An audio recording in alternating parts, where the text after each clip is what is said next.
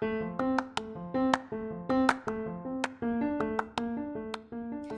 and welcome.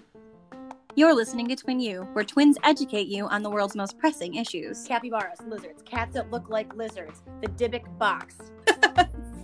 Uh, we started this podcast because COVID 19 has forced us apart for the very first time in our lives, and um, we we desperately needed it. Yep, Um, this is my twin sister Ashley, and lacrosse season is in full swing. sure is. She had a raffle for her team Mhm. in which I actually participated and ended up winning, which I never win. And unfortunately, I won the only thing I did not want. Yes, this is my sister Jackie, and she won the toddler's box. Ugh. did? Yeah, she Yeah. won the one with like the shimmer shine packets. Oh and like the little owl notebook. So it's cute. It could be a Claire thing. We like to see that. But goddamn, Sure. did she win the only basket that she didn't want? But appreciate Yeah. the donation. We appreciate you. Sure. And then we sent it to our cousin, Chloe. We will. Oh, we haven't yet. I haven't sent it. it takes me forever to send anything in the mail. Could you please? Because at the very least, it'll make my my raffle tickets worth it. Yeah. yeah, that basket that basket um cost you ten bucks and it's gonna cost me more to ship. It cost me fifteen bucks. You put fifteen in? Yes, I put three tickets in. Did you? Did you only give me two raffle tickets? Yeah, and you somehow won a, a basket. Oh Jesus Christ! Okay. All right. All right. So should we start this? Yeah, I suppose so. I'm- Um, I'm drinking seltzer, and I think now is it is officially time to begin the episode. uh, this is Tay Poodle. We have a lot in common, um, including the desire to go to the beach, uh, drink drinks, and uh, not speak to each other, and just uh, look at, read books, or touch the sand, and, and just enjoy quiet. And that's really nice. I just want to clarify it's not that I don't want to talk to you, it's just that you can also appreciate quiet time, and that's what I love about you. Oh, It's yes, not that I don't want to talk to you. yeah we don't want to we're not like uh trying to avoid each other it's just nice to be in the company of somebody else who um you know doesn't need to have to fill the silence um okay so here is the deal first of all i want everyone to know that i have my both of my wonderful angel puppies with me so if you hear something that sounds like high pitched squeaking and um like a kind of sound like a dolphin that sounds That's- just like her. I know that's my dog Kona. Um, she uh, she sings. Um, at least we say she sings because it was a lot less annoying to think of her as singing than crying. Sure. Um, and and the Carolina dog, Carolina's here. So I've got my Kona, Kona, and my Carolina. So if you hear noises that are not normal noises, it came from the blonde dog. Sure. Um, are you having a good day with them? Like, have you guys been hanging out all day? We forgot to ask. We forgot to. I've been asking every time. All right, all right, Ashley. Ashley, Yes. how Jen. are you? How are you? So you get to. Okay. How are you? Oh, I'm good. I'm good. Like you said, season's in full swing, man. So full breakdowns. We have our games. Our first games start next week. Oh, dip. Yeah, so we're trying to check off a la- the last few boxes to make sure we're prepared to go into our game on Monday. Go Bengals! Yay! Bagels. Go Uh, bagels. Yeah, bagels. The girls always say that. But I um, have a lot of film to cut. I Mhm. do you know the show It's Always Sunny in Philadelphia? Yes, but I've never seen it. Maybe you know the meme. I know Taylor's gonna know what I'm talking about. So when the assistant coaches left it, we had like a talk about practice today. We always do after practice. And I'm standing at the whiteboard just like writing so many things. I looked like the conspiracy theory Charlie. You know what I'm talking about? Where he's like he's got like his red lines. all Yeah, over. there's like red string for everything. There's like one bare light bulb in the corner. Like trying to figure out where the mail comes from. or Yeah, something. something like that. But I was just like going ham on that because I know we have three more practices before we play on Monday. And there's a lot of things that need to be solidified in the next three practices. Mm. So I needed to create a timeline. I felt pretty good about the timeline we created. Oh, and we have another commit for 21. So Oh wow! We're at 11 now. Well, Wait, is it 2020? Yeah, we're in 2020. who is it? Okay, Oh, no, we're in 21. We're in 21. oh right, right, right. I do a lot of credit card processing for my job, and we're almost in fiscal year 2022, so it's like so confusing. Oh, I bet. So what's up with you? How's your day going? Um, well, I I worked from home today because it's Tuesday, Dude, Um, oh, hated that. Why? Uh, I don't know. It just sounded dumb. uh, I I had my second boxing class today. oh yeah, how was that? Were, you- was it scary to be the only one there?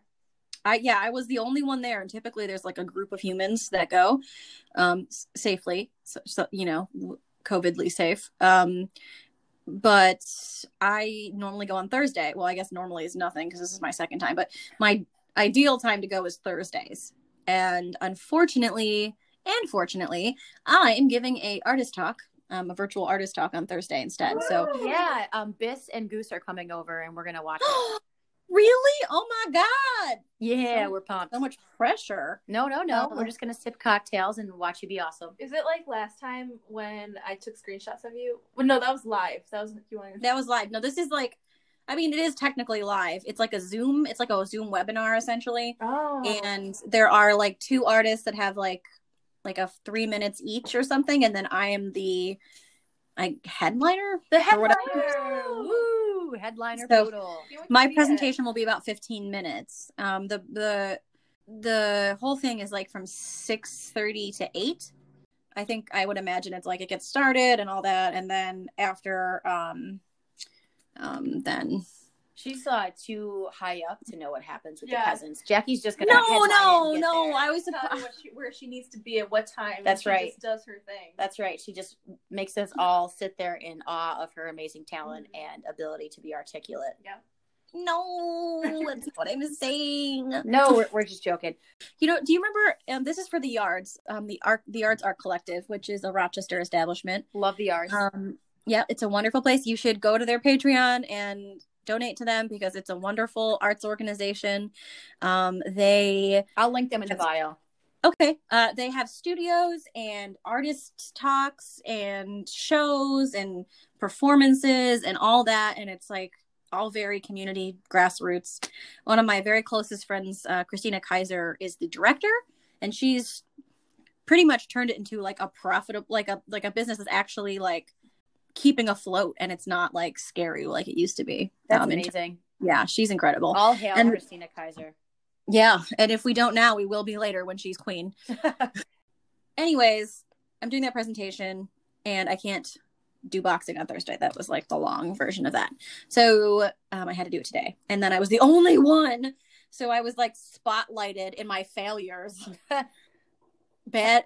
I am bad at jump rope, like so bad, and I had to do it for three minutes, three times. And one, that's really hard. That's a long time to jump rope. yeah, I know. It's um, That's a super long time to jump rope. Wait. yeah, it's really hard. I always triple for my feet when I jump rope. I cannot do it. Uh, me either. Do you remember in like fourth grade you would have those jumpathons?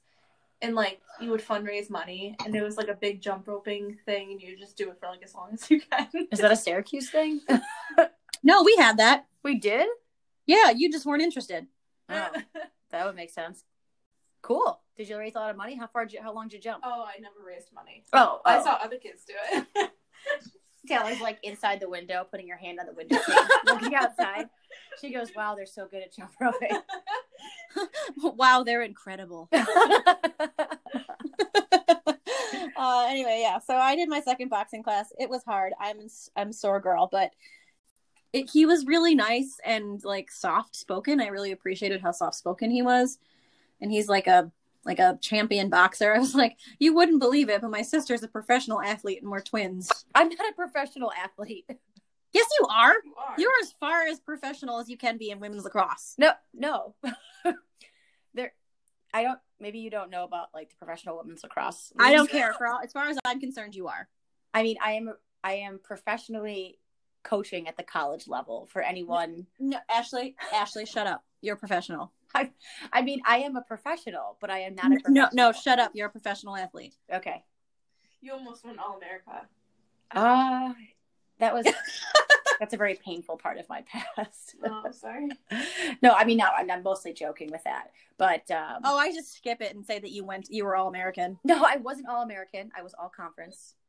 Okay, well, um, for every other like idiot out there, such as like myself, you base like that's the same thing. So For anyone else listening, it is not the same thing. it is the same thing.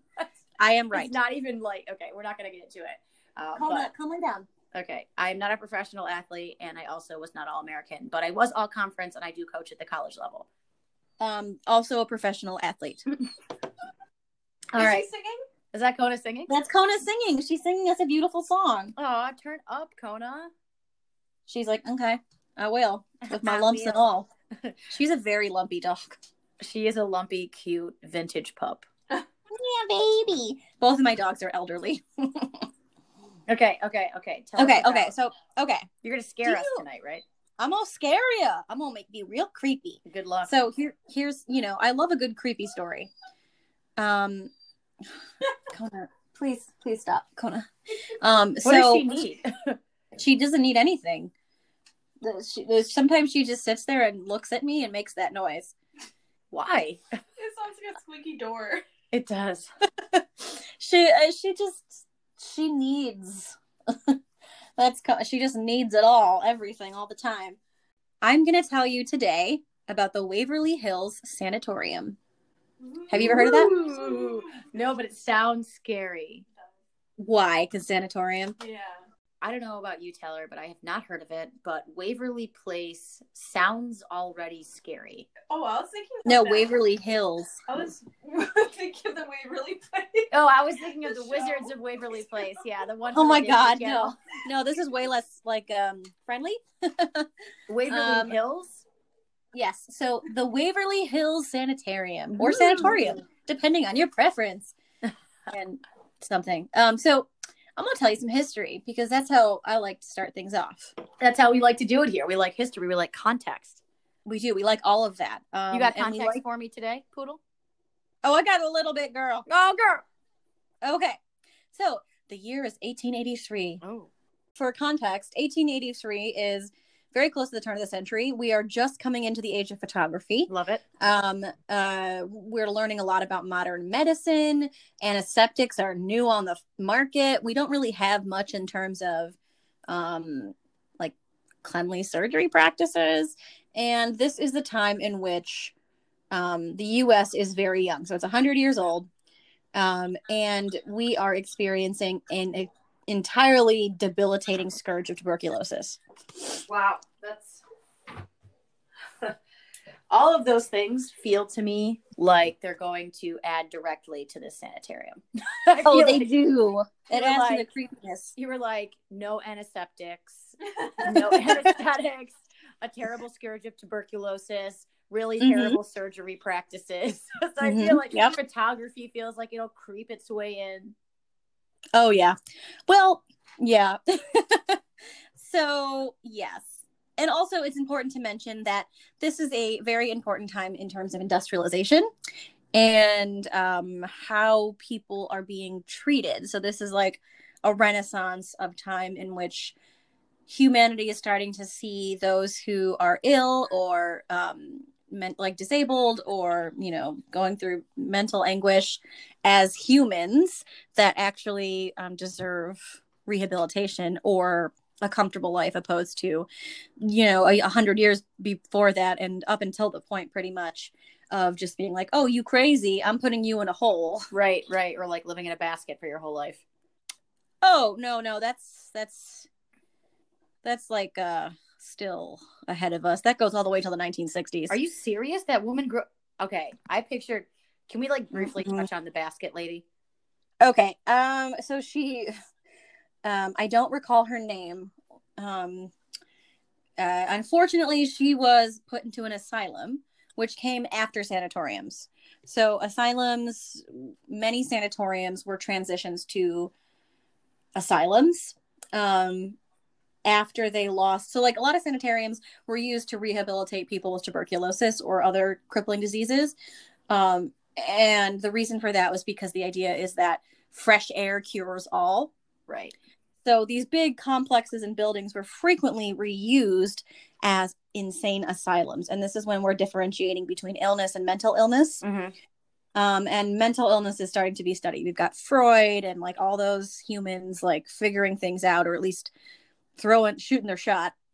And um, this is when different methods of treating mental illness is really coming into fruition. So many times these places became extremely overcrowded because with the surge of understanding with mental illness, um, there was a lot of people like either dumping family members who were just disabled and, and just needed different treatment, Mhm. or um, they didn't want to deal with, or people who legitimately had mental illness and needed treatment. And so, you're you're talking about the asylum era, correct? yes, this is the asylum era. This is like this is like right about now, like late 1800s, early 1900s through the 60s and 70s. um, are you all familiar with sanitariums? Um, I know a little bit, but only what I've seen on Ghost Hunters. I heard from Mhm. you. Zach Mhm. Bagel Bites has Yeah. taught us a few Oh, sure. things. oh yes, good old Zach Bagel Bites. We love him. We love him and his We love a gigantic good bagel. Oh my god, they're so impossibly thick. Yes. Also, he has such big pants. He has enough pants for two people. Yeah. Uh, uh, shout out to and this is why we drink um, because they started it and I'm gonna finish it. yes. Okay, so a sanitarium is a place where people are sent to have um, treatment for a specific illness or um, disease. So, the Waverly Hills Sanitarium.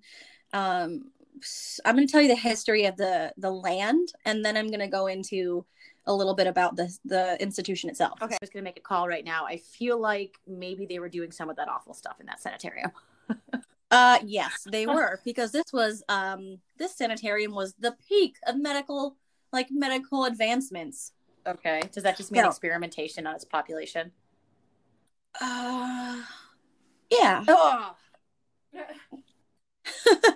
and you know what's the the the unfortunate addendum to that is that you would think that that ended in like once the 1900s started, but it changed and then also got worse. Oh. So here we are. So Waverly Hills Sanitarium. It's located in Louisville, Kentucky. Um, so the land was first purchased and utilized by the Hays family. Um, Thomas Hays had a bunch of kids Okay. and a family, and he bought the the area. Um, and because he had a bunch of children and mostly daughters, it, it- he needed to educate them. But he was like the the area was so far removed from any civilization that they needed to erect a schoolhouse. Oh wow. So the first, How many children did this guy Construction. have? I think he only had like three daughters. That seems like maybe you could teach him in a room in the house. Uh, I think what happened was he was like a relatively charitable man, and the other nearby kids went to the same school. Oh, I see. Um, so this schoolhouse was erected, and this was the first construction done on the property. And it wasn't yet called Waverly Hills. So there was a teacher that he hired, and her name was Lizzie Lee Harris. And she was absolutely smitten with novels who were written by Walter Scott Waverly. And because of that, she named the school the Waverly School. Okay. Uh, Thomas Hays himself thought Waverly sounded like a very peaceful, quiet name. So he named his home and the schoolhouse and the hills Waverly Hills. Okay. So this is in 1883. Um, 17 years later, Wow. Big jump.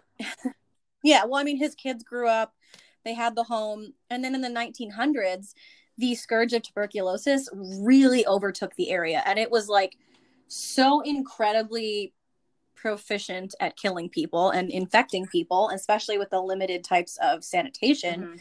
that like hundreds and hundreds of people were getting sick every day. God, that's so scary. So You feel like it was known as TB, tuberculosis, and the White Death. Well, Um. What'd you say? I was just gonna say, for a name like sanitarium, you think it'd be sanitized. Good one, Tech. Thanks. We appreciate. resume. Yeah, that's a good one. But um, okay. remember So- when Jackie was like, "Huh?" she goes, "Huh." What? Taylor said something that we didn't understand, and you were just like, "Yeah, yeah, wait, huh?" we talk about it all the time. Oh, I don't even remember It that. was so funny.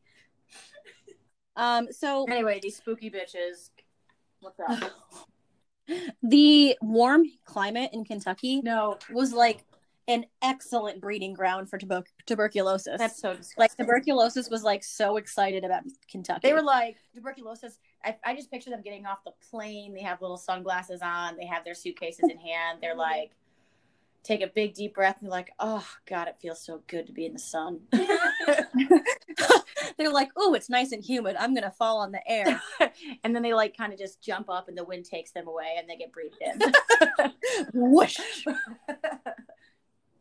Um, so being that there was a great breeding ground in Kentucky, there was a huge explosion of cases. so sad. And so from 1900 to 1910, there was hundreds of thousands of cases um, in the area. So in 1910, um, Louisville created a board called the Tuberculosis Board. Not very inventive, Sure. but they needed a way um, to house the ill so that they could keep them away from the general public because again they didn't really know much about sanitation Sure. But did you say it started around 1900? Yes So it took them 10 years to be like, hey, this is a huge problem. Let's make yeah a board to deal with it. yeah pretty much 10 years. I mean, I know that mail went slow around those parts at that time, but everybody was dying. They wouldn't be like, hey, we need a task force like yesterday. i know like there's like you know what happened was like the mayor coughed in a hanky and it had blood and they were like oh my god we've got to deal with it. We this have to deal with It's like Trump's presidency with the coronavirus. They're like, no, trust me, we're dealing with it. You'll be fine. Herd immunity. and then four years goes by and 500,000 people are dead. Yes. so in 1910, they finally got their shit together and made a board. And they were like, okay, so now we know that this disease spreads. All that hard work we just did in the last 10 years. Sorry, it's like And we darkly need- amusing after going through the pandemic. Yeah. I know. They were masks It's back like- then. They did in the 1918 Uh, no. flu. No. They did in the in the um the Spanish flu. Right. But again, they didn't really understand about transmission Uh, and how it can be transmitted in through people, but also like wastewater. right. Right. Poo. And this yeah, and there was no plumbing. sorry, sorry about these poor undersanitized people. Yes it was rough. Many people died. Um so ba ba da ba so they decided they needed an area to put people who were sick because they were like this is not working to have them in with the public. Things are getting worse. Sure. so they made a deal with um thomas hays who was like either old or dead like old or about to die Sure. and they were like, "Can we buy your land?" And basically, they were like, "We're going to buy your land." So he, they did, and um, they added to the current structures that were there, building up a second story, and then also some two open air facilities. Because again, at the time, the thought f- for curing disease, especially tuberculosis, was fresh air. Um, so they built these two open air areas, and they extended the current property. Pardon me. Um, and they went so like this is the extent of the open air practice they went so far as to like leave people under sandbags weighted in chairs while the snow was falling and there'd be like a foot of snow on someone because they're supposed to be breathing the fresh air Are you okay? so um anyways just- they created these structures and at the time it just kind of they- feels like, how could you not like know that was wrong? I agree, but also it's like a like hindsight is really 2020. They were like, "Wow, the cold really seems to stop transmission." Right. But they didn't understand that it was because people had scarves on and weren't as close. Right, right, right, right. And people couldn't mix. Like people were naturally quarantined due to weather. Yeah, I, I guess. I, uh, Yeah, exactly. But I just feel so it like was like like attaching someone to a chair in the cold while they're getting snowed on, like a foot of snow. That's a long time to accumulate snow, right? yeah, people would like lose feeling in their hands and arms and fingers and they would have to like basically, you know, almost hypothermic. Okay, sorry. Just that. And that's. I'm actually not going to apologize. I just find that that it's like a wild thing to like. They must have really been desperate for solutions at that point. Yeah, uh, well, the crazy, well, not crazy. The interesting thing about the open air treatment was that it was like established in like the 1880s and 70s and like went all the way through the early 1900s. That's I wonder what things we're doing now where people 100 years from now should the planet survive that long. oh Um, god. If they're like going to be like I cannot believe that they did that. What is it going to be? Um probably what we've done to the environment. Oh, for sure. I mean, that's that's definitely going to happen. Go lay down, Carolina. Uh so this two-story complex could hold 20 patients, which seems really low to me. Um but whatever.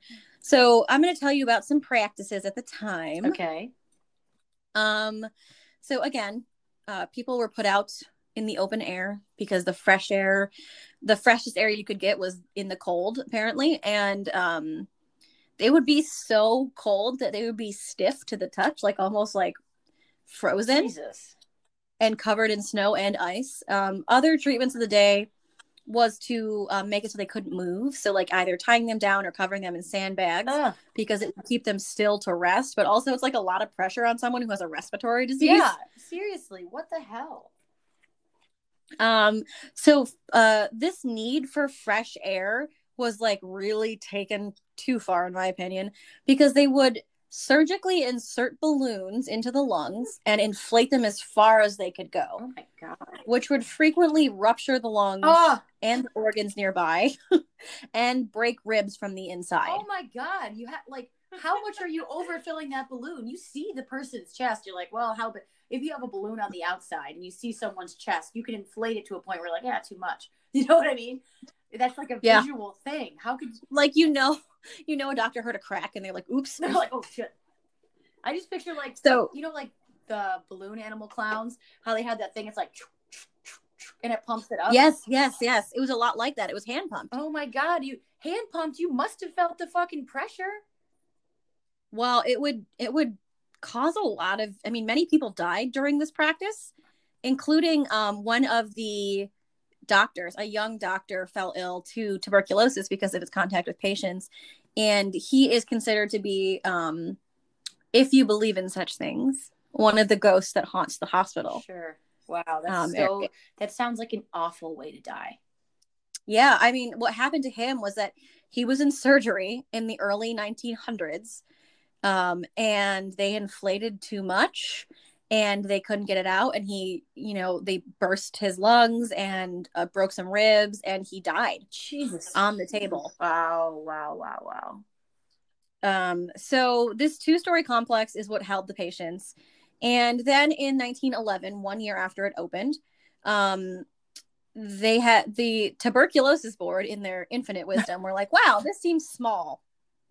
20 patients. That seems like not enough. Yeah. So they um they doubled the size. So up to forty. Okay, it's a good start. Mm-hmm. Yeah, yeah.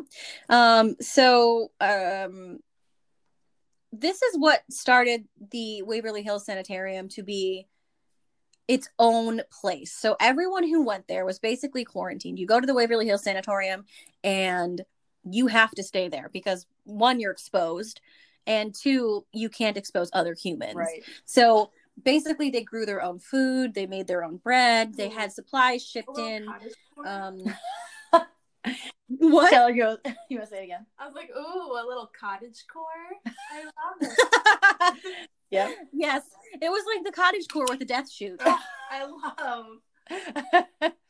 yeah. Wait, did they have their own postcode? Because I know that a lot of sanitariums at the time did. Mhm. Yes, they did. They had their own zip code. They had their own post office. Um, they had like pretty much everything that they needed to sustain Mhm. was on the grounds, and Ew. it was a huge expanse of space. So, um, bah, bah, bah.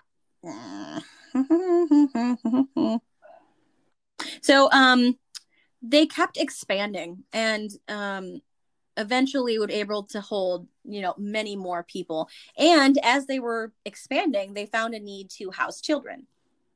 Um, so there was a children's pavilion erected which was built to accommodate up to 50 children at a time. And it was designated to treat sick children as well as accommodate children whose parents were very ill. And this happened in, in 1912. Did the did the children Um, of parents who were not like the parents were ill but the children were not? Did they catch tuberculosis from living in the pavilion with the TB kids? Uh, many they were separated. Um, there was a TB wing and then a, a wing of healthy children. Many of them did die. Um, tuberculosis, most people don't get better, That's sad. um, especially during that time. Uh, so they kept adding new buildings, and like this is at 1914, and um, they ended up being able to accommodate 400 patients. Wow, that's and a this huge jump. yeah, well, I mean, they're building, right? So they're building from 1911, adding more space all the way through 1924. And throughout this time, um, they were able to accommodate about 400 patients at a time. Uh, we'll later learn that that number, um, to be sustained, you have to have a constant influx of new people because, again, so many people did die. Right. Um, so da, da, da. it ended up the original building ended up being completely built out and five stories high and then also really, really wide. Um, so again, there are a lot of people dying, so there was a need to get rid of the bodies. But because it was a sanatorium, and one of the goals was to sort of make people comfortable, they needed a way to get the bodies out without like parading an endless stream of dead bodies and corpses out of the sanitarium. Right. So, and also in terms of like supporting the institution, they needed a way to get supplies in. Um, and it was on a hill. So there was a bottom and a top, and, you know, they needed basically a tunnel. So they created something that was later referred to as the death chute. Jeez. Wait, bring Um, it brought supplies in and dead people out? Yes. So also it's a life chute. Other side of the coin. It's also a life chute. Yeah. That's such a positive outlook. Um, yeah. So it was a death and life chute, but mostly death. so what would happen was the um trucks, I guess, would drop off a bunch of caskets at the bottom. oh God. and the staff would so this is really scary to me um there was a pulley system and hooks and like rolly tables and so a dead a person would die um and then the corpse would be rolled down this 500 foot corridor under the hill um and essentially the hook would be placed onto the cart and they would be like pulleyed with someone ex- escorting the dead body um, to the end, popped in a casket. There would be a pile of full caskets and empty ones, and then this process would repeat. Um, and this was, you know, largely done to protect the uh, feelings, I guess, of people who were like on their way to the chute. Oh, Um, so fucking sad. So the pulley would pull down the, the uh, corpses and up um, heavy materials and packages. so it's Oh. referred to as either the death chute or the death tunnel Right, right. Or the life chute. or the life chute. But what I'd like you to do now is I would like you both to look it up. Look it up. The death chute. Yeah. Yeah, I would like you both to look up the death chute of Saver- or Waverly Hill Sanitarium. Okay. Um um oh, I wanted to bring up that when you said they just like kept loading up all these caskets, I'm Mhm. like, you never really get a chance to see how many caskets are produced until you're in a situation like that. Like, remember the refrigerator trucks when people were dying of COVID in New York City?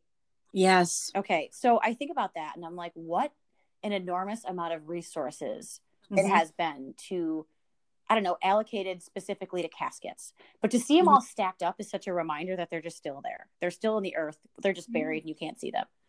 Mm-hmm. So scary, and you can actually go there for Halloween. Oh, wow. Yep. I think we should go. That's fucking scary. Oh my god, for sure. But wow, is that scary?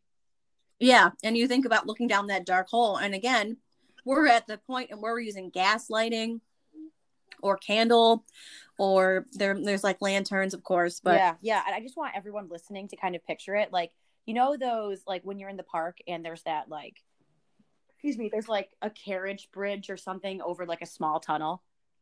It's like in that Hey Arnold episode.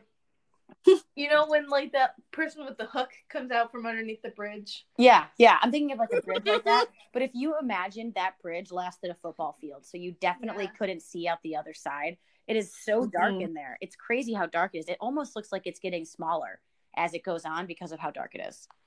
Right. Well, I, you know, in honest, it like in earnest, it it does taper a bit because the need for space was only needing to be as wide as one person walking and a body in a cart. God, imagine being the person walking. I know.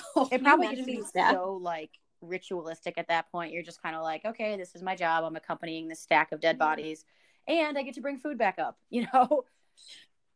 and you know what you know the people who did this job were pretty much given a death sentence because they were moving infected bodies and here's something really that i found fascinating at the time the thinking was by doctors that you had to drain all of the fluids out of the body because the fluids are what held the disease so Okay, they're like we're going to try to take all the fluids out of the body embalm them sure. and then make it so we can bury them and then that will make it so the disease doesn't spread Okay, guess where they dumped all of the fluids I'm guessing in some kind of water that everybody drank from. yeah Wow. they, they they dumped all of the bio like the matter the fluids from the human bodies that were infected with tuberculosis into the wastewater and to like fresh water That's so stupid. First of all, imagine all the fish with tuberculosis. Can fish get tuberculosis? I'm just oh, joking. Oh, I was gonna say, isn't it a respiratory? Fish have, well, they have gills. I mean, maybe they can. Is it uh, the same? Well, it's a, it's just like a respiratory organ, but I don't really know. I'm looking it up. Okay. i feel like they can't i'm gonna go ahead and hope they can No, because I- I- they've already had enough from us I was trying to be silly, but it was so dark I couldn't do it. Well, someone else has searched it before, Search what? and but they do not get it. How is that like a common search on Google? Can fish get tuberculosis? they cannot. To everyone listening, they can't. So if you have tuberculosis, it's cool if you cough in your fish tank. you could cough right in your fish's face You could you could pick that fish out of the water and cough on them and put them back. if you wanted, you don't have to. Yeah you don't have to you don't have to have tuberculosis either Yeah, you just you just because you could doesn't mean you should. um so that was the, the the that's the body chute and in terms of like um haunted areas and so i'm gonna clear clear up something up i don't believe in ghosts Yes, you Uh, do. You're a liar. no i want i desperately want to believe in ghosts Like you kind of do. I feel like you kind of do. I kind of do. I mean, how about this? I'm not closed off to the idea. I'm not like, oh my God, there's so many ghosts around me. I'm just kind of thinking, like, eh, I wouldn't be shocked if there were ghosts. I feel like you're in the same boat. maybe yeah i guess i just like i want like a ghost to like pick me up and throw me against the wall like i want to know you know like like i something happened punch me push me throw something make a ball move i haven't seen anything Right, right. Do anything. Prove it. prove it as i say in my 1850s apartment Yeah, I honestly like I'm cool with them not proving it. I'm fine being at this level of like knowing, not knowing. I would rather not see a chair pick up and fly against the wall. at the very least it's compelling and interesting to think about because like what happens we don't know what happens to to matter or whatever the soul is or whatever the body is like whatever makes humans humans in specific like we've talked about quantum entanglement we've talked about Reincarnation. reincarnation and like whether or not those things are true they're definitely interesting to posit and think about Oh my gosh, they're so cool. We've talked about this a million times, but I don't want to get too off track. Um, but I totally, you know that I agree with you. yeah i mean i just i would love to be proven i would love i would love to have some kind of experience but i'm both sh- so shut off and so open to it that i feel like if something did exist it would be like really difficult for me to accept it as a ghost It would have to like sign an affidavit. I'd have to i know like, you have to prove you were here. you know what I i mean? know like let's see some footprints Let's see. You have to like sign something, put your thumbprint down, whatever your spectral print would be. Like, we have to put this all in writing, or else I don't believe you. Yeah exactly and we can say, I know, like, without even asking Taylor, that she just thinks it's garbage. but I don't think so. I don't know, man. I don't think it's it's not a closed door for me. That's for sure. taylor i have a question for you Yes. okay so we both know like all three of us know that out of all three of us you are the most skeptical if not completely like this is horseshit Right. So tell me what would happen if you walked down the death chute. Um, you know, I would definitely be like creeped out. But if someone was like, well, I would definitely be scared just because it's dark and I'd be a little claustrophobic. But I wouldn't mm, be okay. afraid of something like snatching me or anything. I would just be like naturally afraid. Do you Do you think that's the darkness? And the fact that it's so small, yeah. do you think that it would have like would you feel any sense of like heaviness because of the, uh, the amount of death that was in there? Would that be on your mind? I don't know, probably. But I wouldn't be afraid of like a, a ghost. I would just be like, oh shit. A lot of people died here. Yeah. Yeah. I, could see wonder that. about that. Yeah, I don't know. I think I would have a feeling like of overwhelming like empathetic sadness. Maybe, but like, for example, I went to the Holocaust Museum at the Smithsonian. Right? Been there. I think it was I with you? No, I was with Chris. For some reason, you weren't there. Oh, I was with I I was went oh I went with my team. That's right. Right, right. For some reason, you weren't on that trip. It was absolutely miserable. I was on the no, so I got there way later when you guys got to Virginia Beach. That's why. Oh, right. And I was kind of mad because you left early too. I had The to. only, not the only reason. I love family vacation, but also a huge part of the reason I go is because you go. Yeah. Well, I mean, you know, we we're we're twins. Package deal. Like when you and Taylor say you're going, I'm like, okay, cool. How long? What days? right, right, right. Yeah. I don't know. That's a good question though. So um So I went there and like, it's like I can appreciate and respect the reverence of having all of these objects, but I I have a really hard time. I think most people do. Us like truly, like if they're being honest, like associating objects to the type of horrific experience that are attached to them. Yeah, I think the sheer quantity of like, you know, the classic example of that Holocaust museum is the pile of shoes. Yeah. And like what I'm thinking of is the like if you equate that to the amount of caskets that maybe went i- in and Mhm. out of there, it's like in that way, it is a reminder of the physical mass that was taken away. Mm-hmm, Like when you see a bunch of shoes, you can you commonly you associate that with other people. Each pair of shoes is a person. Like that's a wild thing to see. And so in Yeah. that way, I think objects can help. But I think also like the story attached to it, like this death mm-hmm. chute, I would feel a sense of heaviness because, you know, being in there, it, even though this is going to sound, even though I know there's a level of skepticism with what I'm about to say, I'm going to say it mm-hmm. anyway. I feel like that much death leaves some kind of like emotional underpinning in that area. Like I feel like that's just mm-hmm. something that's going to be there forever. Yeah, you would think. I mean, just the exchange of energy. Yeah, and not energy in like that. a crystal way, but like energy in like just human beings that were once had a sentient sense of energy of self awareness. just That's just not. It's like that's where it was snuffed out.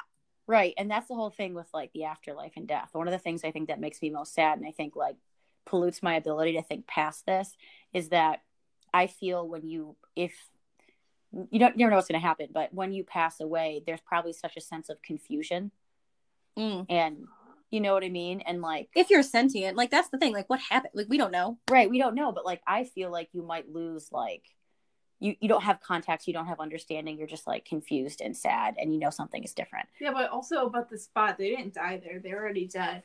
That's true. So maybe, So, maybe, Well, yes, yes, that's that's very true. Although I will say the morgue, um, was right at the base of the chute. Mm. So it's pretty proximally close. But Uh, yeah, and it's- going too. it's tomato tomato i don't know like we don't know anything um so anyways we've got this death chute and um, more buildings are being opened and built 1926 rolls by we've got another new building and then like we're still completely like burdened by tuberculosis and then in 1943 streptomycin is created which is a um like a Antibiotic. like an antibiotic yeah an antibiotic for tuberculosis or other things but the hospital wasn't really needed for tuberculosis as much because patients and cases of tuberculosis started to really taper back which was great. Yeah. So as i said before um maybe um that did i say it i don't know sanatoriums frequently got reused because they were huge buildings that were meant to house people Right. um, they were frequently used as like asylums, or honestly, it really seems like a total punch in the gut that they were frequently used for like um, elderly homes. Mm. It's like this was used for t- like hundreds and hundreds and hundreds of people for tuberculosis or the criminally insane, and now we're going to put you here. yeah, that can't be a good feeling being those old people. No, but that's what it was made into in 1961. Um, After, it was used, so it was so wait, so it was a sanitarium, an Mhm. asylum, and then uh, like a convalescent home or like an elderly home. no, it was never an asylum. Um, I just Oh. like an example for what sanitariums were typically like reused for. Oh, okay, okay. Um, most individuals who were still suffering from uh, tuberculosis in the late 1940s and 50s ended up eventually being rehomed at Hazelwood Sanitarium in Louisville Okay. because there was more than one. Um, and then the Waverly Hills Sanitarium closed in 1961, and then shortly after, it was used as an, a home for the elderly. Um, but the elderly who were suffering from dementia, and this is where it gets a little sad. oh shit, it gets okay. Uh, yeah, more sad because this is like a more mm, I'm gonna say like specific, specifically insidious sort of thing. Um, so it was it became underfunded, overcrowded, Yep. and was used specifically for those who had dementia. Um, so they didn't remember a lot, and this ended up being a breeding ground for elder abuse and neglect. Oh my god. Ooh. Yeah. Um, also, if you if you um, hurt old people, you're a trash person. Yep. yeah, you're garbage. You're, You're- absolute garbage. I literally I cannot believe that there is such thing as like a pro- there's a huge problem with elder abuse and it is so sad. You're all going to be old if you're lucky. Come on. Exactly. And these people, the fact that they were mostly dementia patients, um, were injured and neglected and suffering, but also were really disoriented and didn't know what was happening to them. God, God, God, that's so Not only were they abused and neglected, but frequently, um, many of the doctors would um, experiment on them. Oh my god. They um, suffered rounds of electroshock therapy, um, water, bo- like basically waterboarding, um, other types of quote unquote treatments that were being developed in the era. Um, but they were the guinea pigs. So this happened up until, you know, the late 1970s, and then it was closed down. And now it's um, a place you can go. Um, but in terms of deaths, um, there are 8,000 confirmed deaths. 8,000. Yes, from 1911, or excuse me, 1910 to uh, 1940. So a huge amount of deaths. And this doesn't touch on the people that died who were in the elders, like the old, old, old like elderly house Mhm. housing, um, because it's difficult to track why they died. Um, there are a lot of stories of um, people seeing apparitions of elderly people struggling with chains and, you know, bloodied and all that kind of thing. Wow. Wait, so who what kind of people are reporting this? Like people coming in for like the So I'm gonna I'm gonna touch on that. Do y'all have it in you to listen to some stories, Yeah. Yeah. some creepy stories? Yeah, I'm gonna honestly cut like because we probably restarted and prat- prattled on. I'm, I'm gonna cut like at least 25 minutes out of this.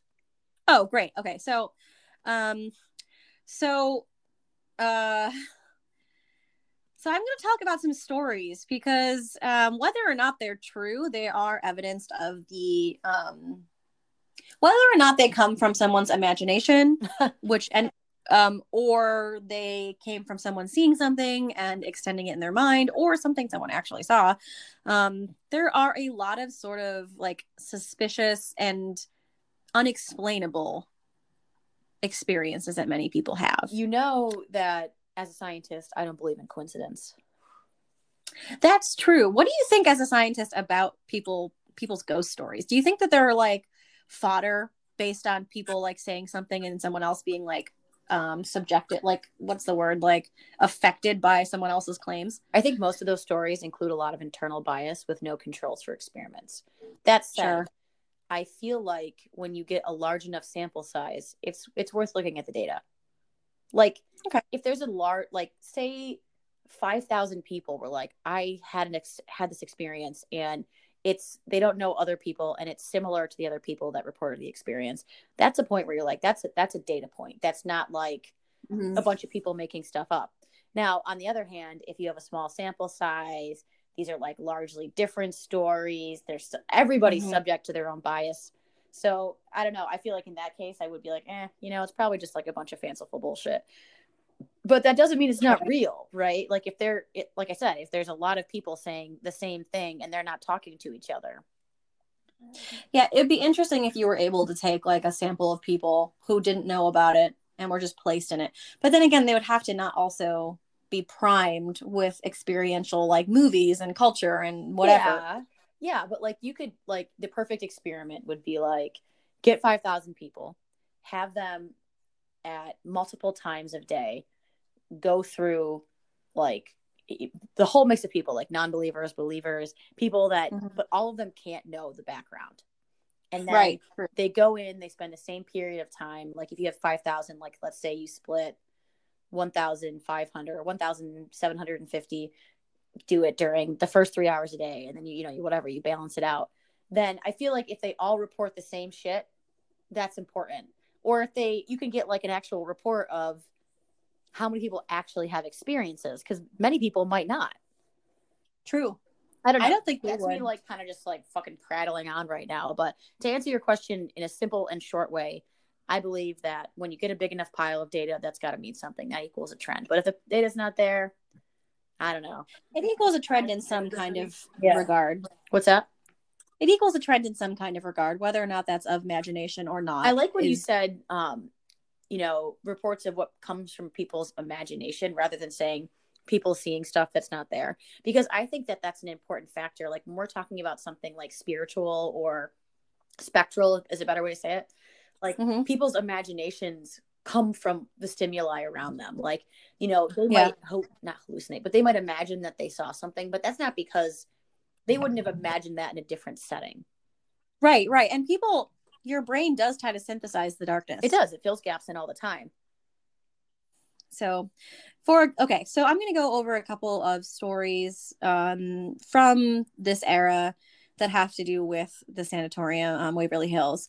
So, one thing is um, a group of tourists experienced a interesting phenomenon where um, they started to find that they would turn around and there would be a shadow behind them. And again, this can be something like either a floater. This is like a one person situation, or a car is passing by and headlights fill the room or whatever. But the group, um, each individually and as a group, saw shadows that were following them through the space. And then they started to become kind of like flustered. And so they like kind of ran into one larger space. And then down a corridor, a series of doors all slammed shut. Ah, and this was uh interesting because you know it's like there it's possible that they all like shook hands and were like we're gonna say this thing happened but like a larger group of tourists that don't know each other all having a similar experience where they're all saying these doors fucking closed is interesting to say the least yeah, that is noteworthy. That's like the kind of thing I'm talking about because all these people have different backgrounds. That they're at the same time, they had the same experience. That's corroboration right there. hmm Like that's compelling for sure. um now so show one me ten other tourist groups that experience the same thing. right exactly let's see a sample of that in a similar time Right, right. The time, the time might be it too. Yeah we don't know like is it dusk? Is it people driving? Is it like a glare? Is there some type of glass? Like yeah, like what's, what's the decompression? Is it really windy? It's hard to say and there are a lot of factors to address but the fact that there was a large group of people that saw all of this is an interesting point of data. Yeah. um so one of the like sort of most bummer parts um one story is that there is a uh, multiple reports of people seeing a elderly woman who um, is like sort of like mindlessly walking the halls and there are some kind of like restraints on her hands and feet and she's bloodied. And um people approach her and then she's supposed to run away. And this is something that's supposedly seen by many but it's really hard to like corroborate that because again independent. Let's just go on And the here's- journey right now and say like, like I have a skeptical nature just like you, but I want to go on this little journey together and kind of hear the stories without saying all the things that would dismiss them first. okay all right well i'm glad you said that now because we're about to talk about a ghost boy named timmy Yeah, let's go, Timmy. What's up? this is the realist so timmy is like said to be a little boy who was there during tuberculosis times who came there with his family Ugh. and then also infected I got a problem Um, with people naming him Timmy. Me too. It's like makes it so much less credible somehow. Yeah, I, like name him like something from the age, like Angus or some bullshit. Yeah, like let's Sure. what about Hank? Like whatever. Um, so apparently, um, he died at the age of six or seven, and supposedly he wanders a hospital. People have said multiple different groups and individuals as well, tourists and ghost hunters alike, have said that he um, will move a leather ball. Um, and if they throw it, he'll throw it back. Okay. Um, interesting. I don't know. But the fact that his name is Timmy is really kind of a bummer. Bums me out. Um, so, so how many people have got this ball thrown back at them? Um, I would say hundreds. What?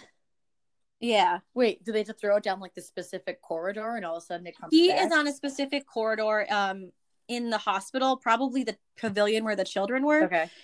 Um skeptics say the balls are moving thanks to like the wind or uneven flooring, but um frequently people will toss the ball and it will be heard stopping and then return. So my question was going to be: Is it like bouncing off a wall in the back? or- Right. Yeah, I don't know. Wow. Um, wow. That's kind of compelling. Right. And uh there are a lot of different sources you can like if you feel like a good laugh, grab a glass of wine and watch a couple Ghost Hunters episodes. Or if you wanna if you wanna hit a Bagel Bites episode, and his real name is Zak Bagans. Right. But he but that's not, like- like that doesn't matter. No, it doesn't. His name is Bagel Bites. Picture the douchiest man you can picture who drives a Nissan with hubcaps. Oh yeah, and like his like thick leather wrist cuffs. And he's always like, I have breathing problems. I gotta wear a face mask. And you're like, come on, Zak Bagans. Bagel bites. Say his name right. Bagel Bites. All right, Yeah. Bagel Bites. So if you want to watch Ghost Adventures, they do a episode on this place. I honestly like watching Ghost Hunters though. For all I the- like watching it with you two. Yeah, it's fun. Like for as like supremely douchebaggy as Zach Bagel Bites is, it is cool to Mhm. learn about that stuff, no matter who's teaching you about it. yeah, yeah. And they have all kinds of devices and whatever Yeah, that they and- think work. And you know what? I you know we're shitting on Ghost Hunters hard right now, someone's got to walk so we can run. Ghost Hunters is a lot Exactly. Ghost Adventures. Which one's Ghost Adventures? Ghost Adventures is Jack Bagel Bites. oh, Ghost. Oh, I Ghost thought that. Hunters was the other way. Okay, Ghost Hunters is that guy Grant who I Yeah, love, right? yeah. Yeah, yeah. Ghost Hunters are the guys who are the plumbers. hmm Yo, yes, I love them. I love them. I think they're so interesting because they're actually like, no, wasn't a ghost. Yeah, I love that. And Zach, If Bagel you want, Ghost Adventures. if you, yeah, he's always like, it's haunted. he goes, you We need feel to that, walk dude? through- Something touched me." Or he's like, I was overcome Yeah, he always by a suffocating "I was presence. overcome." Um, if you all, if you both would like to watch, the most compelling thing I've ever seen is a Ghost Hunters episode on the Eastern State Penitentiary. Oh, yep, I know exactly the episode you're talking about where that thing runs away. yeah. I've I've never seen anything before or after it that was more. So here's something that's really creepy. it's a grim presence that's called and referred to as the Creeper. Oh, ew! Oh my god! Oh my god! I hate that. That, So- that put all the goosebumps on my arms. Just immediately, like, approach their zenith. I was like, I know. ew, ew, ah. Um, so this is apparently most people like so people who have seen what they might think of as the creeper. oh um, god, I hate that. I know It doesn't so sound scary. human, and I hate that. That's like a demony bullshit kind of thing. Oh, Yes. So the creeper is supposed to be a um come with a overall like oppressive feeling that you can't explain. Um and it's supposed to be a dark and terrifying entity that crawls along the floors and walls of Waverly Hills. Nope. Nope. it's believed to be in like otherworldly, sort of like demonic, non-human spirit thing that was twisted by the trauma of death. Oh, so yep. so people see it out of the corner of their eye crawl Ah. up and through walls. Can you And imagine if you were one of those? I would be like, well, we're, I'd be like, I believe in everything. Let's get out of here. I'd be like, are we gonna die? I really feel like we need to go here. I mean, uh, yeah, all right. I mean, how far is it? It's in Louisville. Yeah, it's in Louisville. I've always wanted to go to Kentucky. There's got to be some kind of vegan place with barbecue. I've been to Kentucky. It's you have? yeah, I didn't tell you that. No, oh my god, why didn't we go together? Oh, was it lacrosse? No, it wasn't lacrosse. Um, We were flirting. it wasn't lacrosse and you didn't take me? no, it was when I went on that trip with Goose and Ashley, and I was talking to Taylor. Oh. That's when we started talking. We were Yeah. flirting the whole time. Oh, you went with a Gosling. I did the the young the young goose. that young goose. Okay. We do love a goose. We do. We do. Um, well, I think that the three of us, at the very least, should go, and I would also probably pay money. Like I would pay for Taylor's ticket to watch her experience it. Yeah. You know what? I don't believe in this stuff, but I definitely get creeped out. Like I can't do haunted houses or anything, so it's, it'd be interesting because I would be afraid, but I'd be like, "What am I afraid of?" Yeah. Yeah, yeah, yeah. So that's why it would be interesting too, because like we all have different sort of relationships with this idea. right. And I would really like to get our own perspectives. Like we go to this thing, we do this like whatever, like hunt. We don't have to hunt for ghosts. I don't want to like hold something, but like we walk around and then we debrief over tacos and margaritas. Yeah. I love that. We get like an Airbnb. That sounds perfect. Yeah, let's do it. Um, what was I gonna say? I don't. If we have to hold ghost shit, I don't want to hold that thing that's like. what is that Yeah. thing? Why do they use that? How can they? hear It's from called a spirit box. I don't understand why it could possibly be effective. It's like this thing that's supposed to like so like there are, you know, more than one radio station and supposedly if you like like what's it? Like um you sh- so basically you set this box to like switch between radio stations every like tenth of a second. And if it like matches up, it's like a ghost voice. But it's like I am Gret, I eat spaghetti. They're like, "Did you hear that?" Yeah. Like- Like, God, I said Greg. I thought he was Italian. I feel like the only time I actually like had an inkling of believing in ghosts was that Ghost Hunters episode. A couple of the episodes were like pretty compelling. You know, the one where they like turn the flashlights on and off. Yeah. Like, Oh, how the hell do they do that? Yeah. Like to me, I'm like, if it were Zach Bagel Bites that did that, I'd be like, there's no chance this is real. But the fact that Grant did it, I'm like, I trust you for some reason. the fact that they don't always believe in it. Right, right. And I don't know if that's like a giant hoax Yeah. or if it's Right. real, but it again, it's worth mentioning that It is. there are some seriously difficult to explain, sh- you know, things on that show. And we're gonna watch. We're gonna watch the East. Um, what, what is it? Wh- What's penitentiary? Is it Jack? Eastern State Penitentiary. Yeah, let's watch that tonight before bed because I feel. Oh my god, I want to watch that tonight too. Can we Netflix party it? Hell yeah. I got pizza. Okay, all right. So let's finish this up then. Let's finish up so we can hang out more. Um so that so the the creeper is said to have been seen dozens and dozens of times. It's also supposed to assign a sense of doom that you can't explain. Oh wow. So one other thing that I thought would be um, mentioned, or two other things, because we're twins. Um, people have seen doppelgangers, otherwise known as double walkers, and it's thought to be a spirit that can mimic appearance, voice, or mannerisms of anyone it encounters. I don't like that. So you could, I know. So say we go, and you hear some kind of like parrot version of me. Beware, I'm gonna need you to stay in physical contact with me during that. Because let's all just hold hands. I need to make sure that like when I turn my head, it's not like a fake. Like I'm hearing your voice, but it's actually like a monster next to me.